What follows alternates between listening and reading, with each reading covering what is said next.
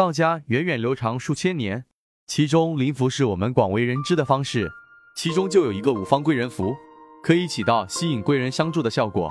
所谓符咒，是古人对宇宙气场深刻体验的记录，也是大自然赐予人类的特殊工具，借助大自然中无形无相的道，来达成心愿的法宝。贵人都是大家所喜欢的，每个人都希望自己能遇到贵人。如有贵人帮助，人生就会出现机遇，办事就会顺利。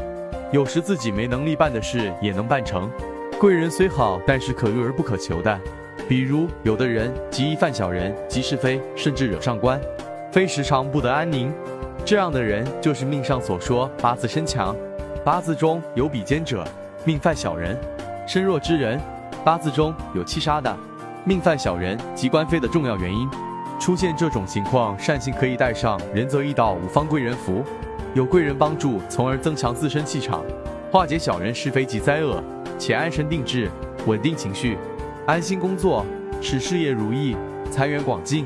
五方贵人福本福功效：一、学子遇贵人相助，使学业进展顺利，顺利毕业；二、职场人士与贵人相助，工作顺利，事半功倍，受老板重用；三、生意人与贵人相助，生意场左右逢源，如鱼得水，日进千金；四、仕途官场与贵人相助，步步高升，一帆风顺；五、职场人士升迁，调动顺利。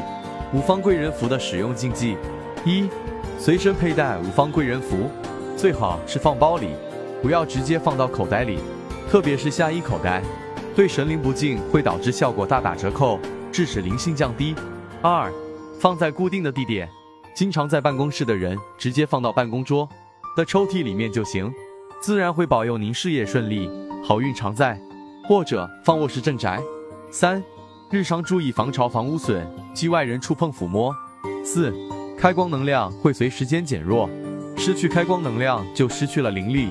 建议使用期为一年，到期限后不用的灵符，可在自家的门口利用每月的初一或十五日焚化即可。焚化时最好加入一些纸钱。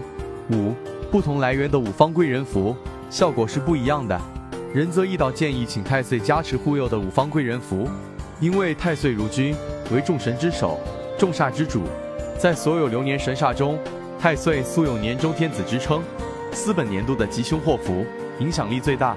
流年太岁加持的五方贵人符，化解工作事业中的小人阻碍，效果最好。